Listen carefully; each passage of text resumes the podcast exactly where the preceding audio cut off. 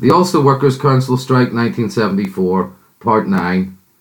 Who do they think they are?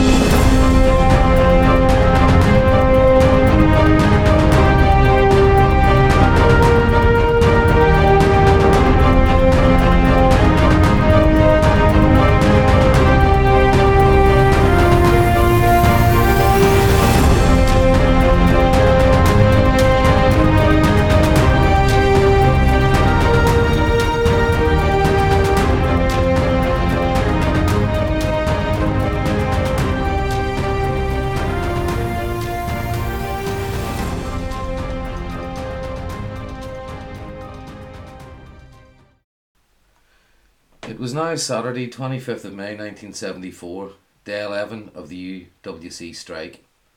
And while the executive and the UWC waited for the British government to make their move, back in London, in what became the most memorable event of the strike, Harold Wilson was preparing his speech.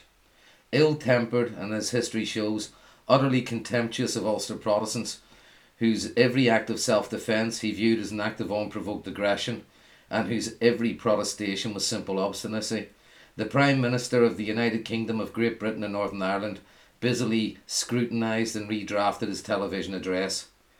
As for the speechwriter, mainly responsible, Fisk points the finger at Dr. Bernard Donoughue, Wilson's senior policy advisor.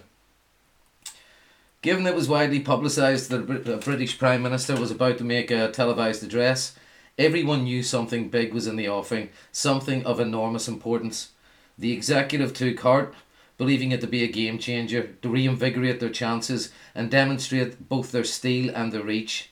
As for the UWC, they watched and they waited with an increasing degree of real anxiety, and with good reason. The UWC had worked out something was in the offing regarding their potential arrest when, on the Thursday, uh, three days before in the House of Commons, Merlin Rees had engaged in a verbal exchange with Ian Paisley. In their exchange, it looked like Rees was revealing the thinking in Whitehall that the UWC had gone too far and needed to be accorded swifter, more direct methods. Rees in his memoirs recollects the exchange, reciting his accusation that it is a matter of regret that certain members of this House should attempt to set up a provisional government in Northern Ireland by issuing their own ration books and so on, and then come here and draw pay as Democrats. The Honourable Gentleman knows that permit cards are being issued in Northern Ireland by those with whom he associates. The Honourable Gentleman cannot have double standards and be a Democrat here and a demagogue in Northern Ireland. He does not relate that Paisley challenged him to name those people and arrest them. This very unparliamentary language will give real concern for the parliamentarians among the UWC's number to suspect that the words used, a provisional government, was an open warning to the UWC that if they persisted, they risked being arrested for treason. Every man jack of them, as Faulkner would say in his inimitable phraseology. No one, writes Fisk, doubted that the broadcast would coincide with some decisive military manoeuvre against the UWC. There was, after all, no point in addressing the entire nation of the United Kingdom if there wasn't something of great importance to say and the papers on Friday had carried speculation that the army would be sent into the oil refineries and wrest their power over petrol and transport off them, and their entire economic reach in the commerce industry and agriculture would be gone. But alone, this initiative hardly merited a televised address to the entire British nation by the Prime Minister. The UWC were certain something much, much larger was in the offing and the only cards left to the government was to implement the oil plan and also to arrest the strike leaders. But this did not get round the risk of a walkout of the power station workers. But could the mass arrest of the UWC leadership in one fell swoop end the strike? Leaderless, would the power station workers and others involved in key industries go back to work through abandoned barricades? The thought was seriously considered, but the final decision lay in the hands of one man alone, the Prime Minister Harold Wilson. And as Fisk relates, It does appear that at one stage that morning that Harold Wilson was preparing for a broadcast of some gravity.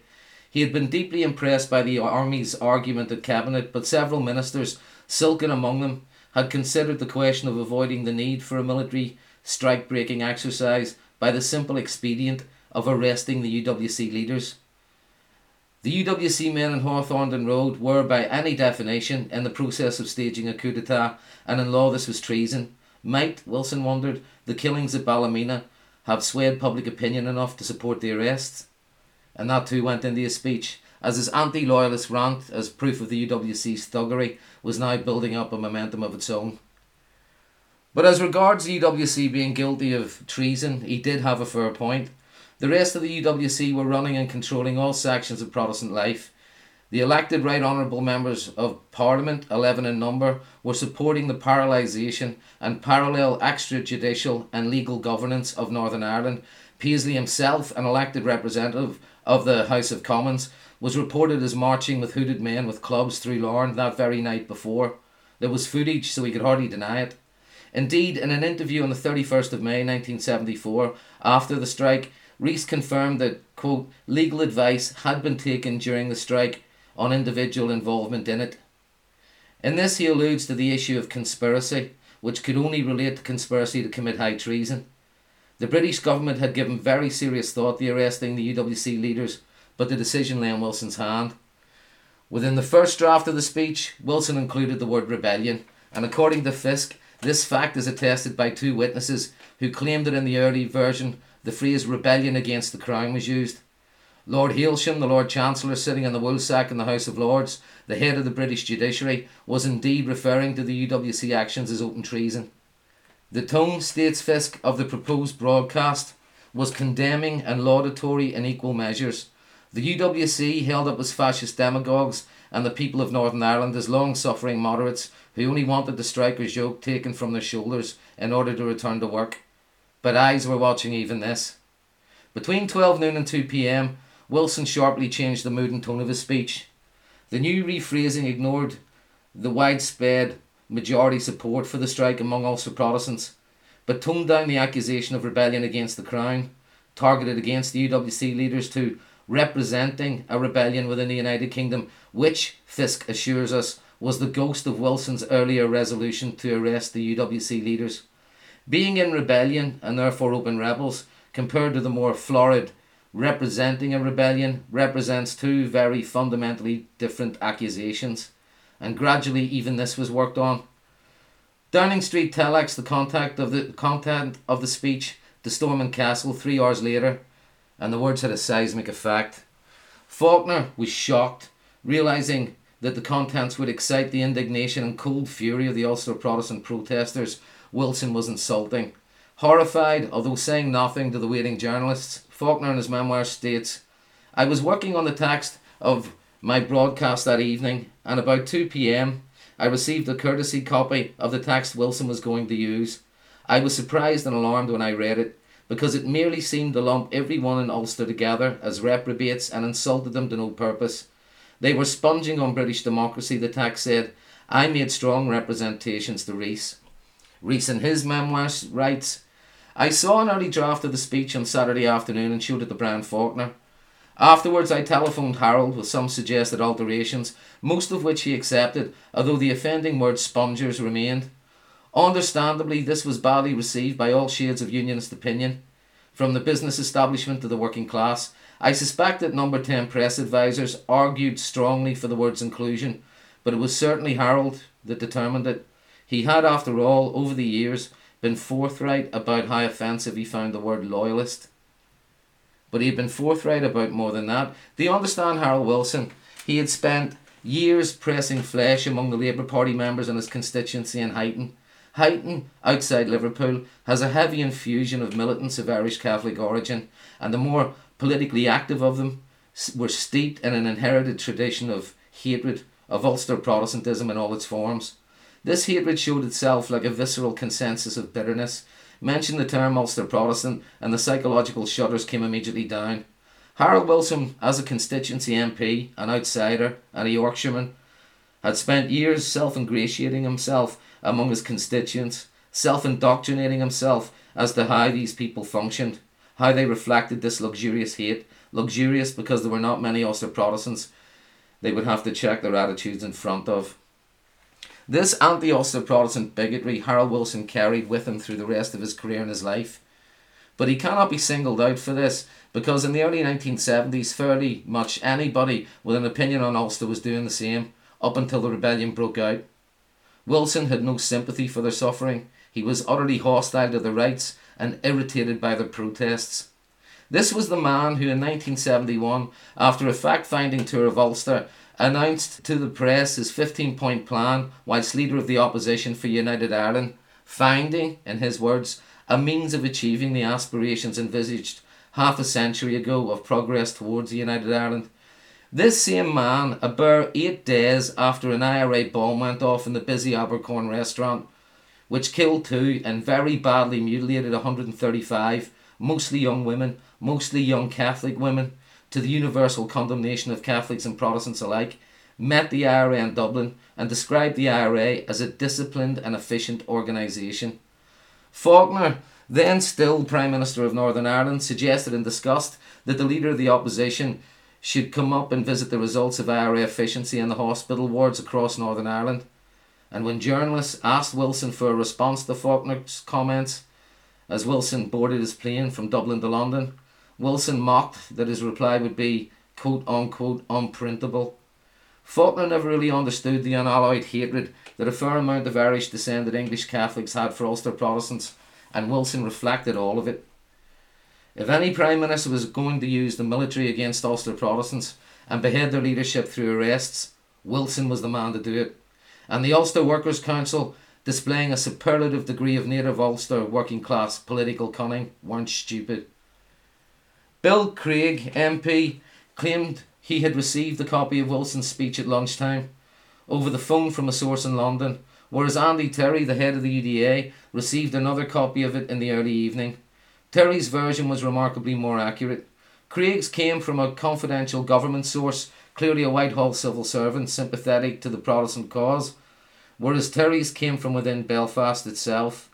Merlin Rees later ordered an investigation of the leaks after the strike, and there were at least two civil servants within the Northern Ireland Ministry of Agriculture suspected. However, the actions taken by the UWC indicate they were convinced by what Fisk quaintly calls a faintly accurate copy of the earlier version. Bill Craig, having seen the earlier version, became convinced that the entire UWC leadership would be arrested by the British Army that very night, perhaps even before the broadcast went on air. As Fisk relates, so Craig and Marno persuaded their colleagues to engage in an extraordinary operation. The military leaders, the power station workers on the coordinating committee, Glen Barr, and others were to be smuggled across Belfast that evening to a secret destination in the east of the city. The Hawthornden Road offices would be evacuated, papers burnt, and then the loyalist politicians, the elected representatives of the Ulster people at Westminster, would sit in the strike headquarters and await the arrival of the army. Over the period of an hour, the UWC men therefore left Hawthornden Road. One of those who chose to stay in Hawthornden Road to await whatever befell them for their audacity and their rebellion was a young David Trimble, then a constitutional lawyer at Queen's University Belfast and an official in Bill Craig's Vanguard Party. He watched the UWC leave, as Don Anderson in his 14 Days in May tells us, with a copy of Heuston's constitutional law, which contained a very good essay on martial law. Harry Murray pretended to drive home to Bangor. Andy Tyrie did, in fact, go back to his home in the Shankill for tea. Then he too drove across the city. Several officers, says Fisk, of the UVF, drove halfway to their homes in West Belfast, then abruptly turned their cars around and took the Knock dual carriageway around the eastern outskirts back to Stormont. By nine o'clock, they had all gathered secretly in the fading old Orange Hall in the Protestant estate of Ballybeen in Dundonald, less than a mile away from where Rees was sitting at his desk in Stormont Castle. A number of men played cards there, while in the street outside, the UDA, some of them armed with revolvers, patrolled in case the army should arrive. Andy Tyrie told Murray of the phone call he had received that evening about Wilson's speech. The man on the phone, he claimed, had said, Things are going your way. The next two days should see you through. The caller also added that John Hume was playing the hard man in the executive, and that the British were very discontented with the SDLP. I get all this from Fisk. At Hawthornden Road, meanwhile, ten of the eleven Unionist MPs had gathered in the office at the side of the building to await the army's arrival. Uh, what the UWC and their native cunning had left was in effect a truth bomb. As Fisk concisely relates, and I quote him in full, a single candle shone on the table in front of them, and a girl secretary was present to record any words that passed between the arresting army officers and the MPs. It would have been Craig's crowning moment to have been detained by a British Army corporal and taken off the military barracks for questioning. Final proof that Wilson's government was dictating the Ulster and that the British had no time for democracy so far as the majority were concerned. Ernie Baird, Craig's deputy, was employed for nearly an hour stuffing dozens of UWC files in the blazing incinerator like an embassy official at work on the office records when the enemy arrive at the city gates. Details of UDA pass cards, petrol allotments, food stores, UVF membership, and electricity grid controls all went up in flames while Paisley, Craig, and their colleagues sat in the flickering light, the reflection of the candle flickering over their faces waiting for Wilson to speak to them out of the small transistor radio on the table, a cameo from a Gilbert and Sullivan arrangement of Götterdämmerung. But the army never turned up, although it knew where the UWC had gone. According to Fisk, two Sioux uh, helicopters were seen circling high in the sky, their searchlights flashing across the nearby houses like searchlights in a POW camp. The army were making it plain to the Ulster rebels that they knew exactly where they were. The army themselves were tense that night, fully expecting and briefed that a shooting war with the UDA could be imminent. Their intelligence had briefed them and all waited tensely. But what the UWC had done and were doing was outside the range of knowledge of Whitehall. The British government was trapped within their own range of reference and thought only in terms of post colonial settlements and nationalist movements.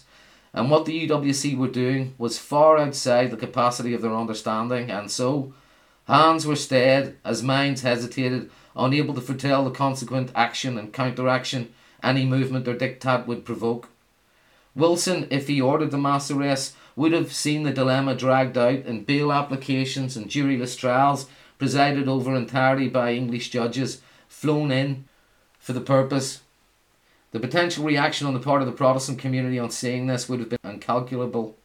As I say, this was no ordinary rebellion, no usual post colonial settlement, no usual native insurgency which had become all too predictable in their progress, and thus chartable to senior policymakers in London. As proof of this, whilst the UWC left and they appointed three successors who were to stay distance from them in case of the mass arrests, they also left a bulletin for the world press, and Don Anderson recounts it in full.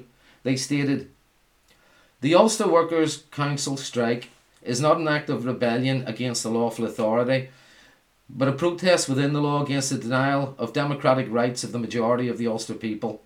The loyalty of the majority of Ulster is unchallengeable, and their allegiance to Her Majesty cannot be called into question. The British government has refused to heed the voice of the majority democratically expressed at the last election. They have imposed on the people a form of government which would not be imposed on any other part of the United Kingdom this imposition is contrary to Section 2 of their legislation, the Constitution Act 1973, which requires any executive to have widespread acceptance within the community.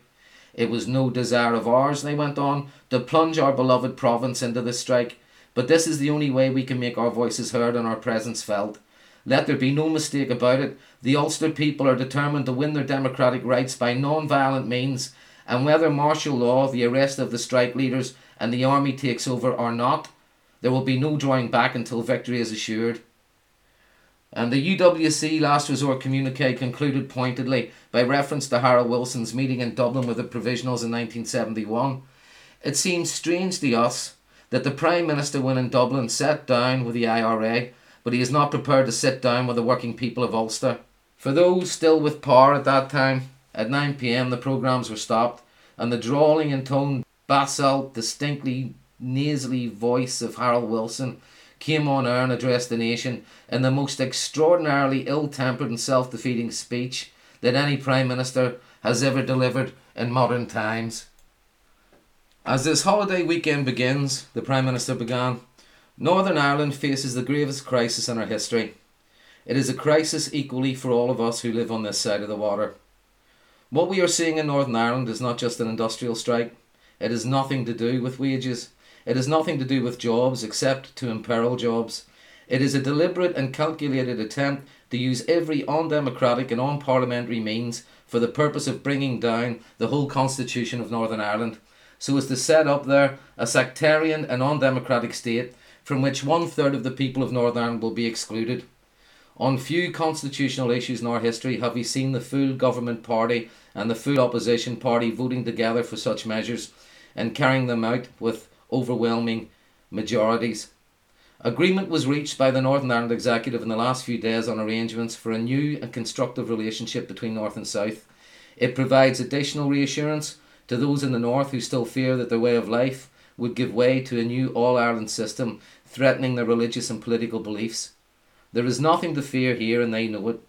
We will not negotiate on constitutional or political matters in Northern Ireland with anyone who chooses to operate outside the established constitutional framework, with non elected, self appointed people who are systematically breaking the law and intimidating the people of Northern Ireland, their fellow citizens, and our fellow citizens within the United Kingdom. Wilson went on. Today, the law is being set aside British troops are being hampered in tasks which were already daunting and unprecedented within a nation supposed to be enjoying the benefits of peace. Those who are now challenging constitutional authority are denying the fundamental right of every man and woman, the right to work. They have decided, without having been elected by a single vote, who shall work in Northern Ireland and who shall not. They seek to allocate food, to decide who shall eat and who shall not. By their action, children are prevented from going to school essential services are in peril. The payment of social security benefits is reduced to chaos through interference with the methods of payment. By their use of force and intimidation, they have condemned hundreds of thousands of workers to involuntary unemployment. What they do not realise, um, what I hope they do not realise, is how far they may be imperiling the jobs of Northern Ireland for years to come. And this in a province where unemployment is traditionally one of the greatest social evils. We recognise that behind this situation lie many genuine and deeply held fears. I have to say that those fears are unfounded, that they are being deliberately fostered by people in search of power. And what he said next, according to Don Anderson, was not what anybody expected. The people on this side of the water, the Prime Minister said, British parents, have seen their sons vilified and spat upon and murdered.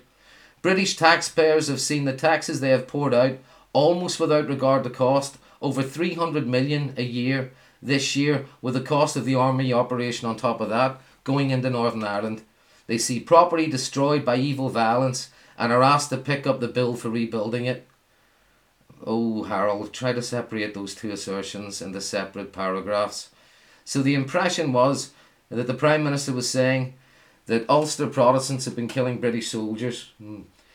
By that stage, 249 soldiers have been killed. Admittedly, Ulster Protestants have killed two of them, but come on. But Wilson went on. Yet people who benefit from all this now viciously defy Westminster, purporting to act as though they were an elected government. People who spend their lives sponging on Westminster and British democracy and then systematically assault democratic methods. Who do these people think they are? It is when we see the kind of arrogant, undemocratic behaviour now going on that the patience of citizens, parents, taxpayers becomes strained. And with these words, Don Anderson observes It is no exaggeration to say the Prime Minister kicked the last props from underneath the executive. He had delivered two insults to the community as a body. Firstly, he did not make it clear that it was the IRA that was spitting on, vilifying, and murdering British troops. He appeared to be lumping the UWC with the IRA. Secondly, he accused the people of the province of being spongers on the central exchequer. It is true that a careful reading of the text suggests Wilson was referring to the UWC and its supporters, but since, by now, a very large proportion of Protestants identified with the UWC, the words were interpreted as a general accusation of sponging on Westminster. The effect was such, he concludes, that some people believe that the words were deliberately inserted in a Machiavellian move to get rid of the troublesome executive. And yet, from the release minutes of the Chequers meeting, this does not seem to have been the case. Wilson meant every word. Tonight, Wilson went on, I ask for an extension of that patience for so long as it is needed. Tonight, I ask for the continued support of the long suffering people in dealing with a situation in which the law is being set aside and essential services are being interrupted.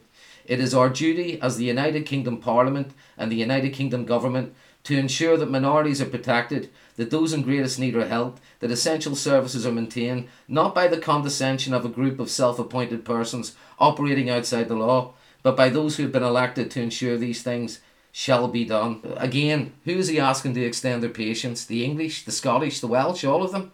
Or is he appealing to that class of patient Protestant progressive socialists in Ulster who by that stage were demonstrated patently did not exist? But he concludes the people of Northern Ireland and their democratically elected Assembly and Executive have the joint duty of seeing this thing through on the only basis on which true unity can be achieved democratic elections, constitutional government, and a spirit of tolerance and reconciliation. And in doing that, they will have the support of the British government with our responsibilities within the United Kingdom and our responsibilities in world affairs for law and order in Northern Ireland. We intend to see it through with them. John Hume had been set listening for word of the activation of his oil plan. Brian Faulkner, waiting to deliver his own speech, afterwards must have been sitting with his head in his hands. He speaks in his memoirs of two times in his life when his determination as a public servant not to be ex directory made his life almost unbearable. Firstly, with internment in 1972, the Christmas of internment postcards, as he calls it, and secondly, during the workers' strike, when his phone never stopped ringing with a succession of people who successively called him a Lundy or simply a cunt. I would love to have been a fly on the wall in the living rooms of the pro assembly unionists, listening to the speech over their dry sherries.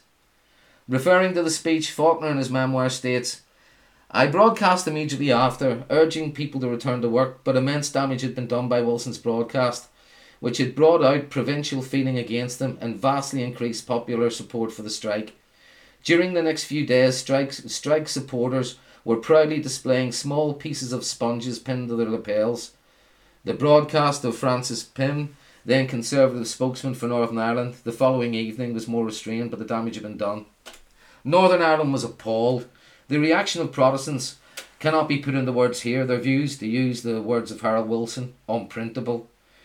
Even Catholics were outraged. Fisk quotes the then Irish Times reporter Nell McCafferty, who was staying in Derry at the time recalling her mother's outrage. What? My mother set up spongers? Is he calling us spongers in the name of God? The head of the Alliance Party, Oliver Napier's wife, Briege, a new mother in 1974, was only stopped from throwing something at the television by reminding herself that it was rented. Even Máire Drumm, universally hated by Ulster Protestants as vice president of Sinn Féin, an apologist for their being born back into the Stone Age, and who the UVF would put an end to in 1975 by putting two bullets in her head when she was in hospital, expressed the anger that she knew her Protestant enemies felt. It made me sick, she said presciently, to hear an Englishman saying such things about Irishmen. That was a brilliant speech, Glen Barr exulted, voicing what they had all concluded. We couldn't have written it better ourselves. The UWC even joked about making Wilson an honorary member of the UDA. The UWC strike bulletin's words betray a real exasperated relief that the arrest which should by rights have come did not. Strike bulletin number seven. Wilson backs down, insults but no action. It goes on to say Harold Wilson insulted the strikers in his broadcast last night. Apart from that, he did nothing. And doing nothing is a great improvement on what the government has done so far. Up till now, they have been offering one provocation after another and trying to bring about confrontations. Last night, for the first time, the government restrained itself, having been outmanoeuvred by the Ulster Workers' Council for 11 days and now it has finally learned to be a bit more cautious. The SDLP, their call for the fascists of the UWC to be put down with a strong hand has not been met. The SDLP has now suffered a major political defeat from the UWC. Wilson described the strikers as people who spend their lives sponging on Westminster and British democracy. What did he hope to achieve by such a vulgar and ridiculous insult? The UWC does not want a sectarian state. Wilson accused the UWC of using undemocratic and unparliamentary means in order to set up a sectarian and undemocratic state from which one third of the population will be excluded. Has he taken the slightest trouble to find out what the UWC is and what it wants? It is perfectly willing to tell him, but he doesn't want to listen. It is not the aim of the UWC to set up a sectarian state or to exclude Catholics from representation in the government. The purpose of the strike is to end the Council of Ireland, not to kill power sharing. Can Wilson cite a single statement of the UWC against Catholic representation in government? The UWC categorically deny that they have any such aim, and the UWC now have much greater political credibility than Wilson or Rees. Thus emboldened, they were ready now for any move by the British government, but it was the action of their own hotheads in the paramilitary ranks that almost overtook them.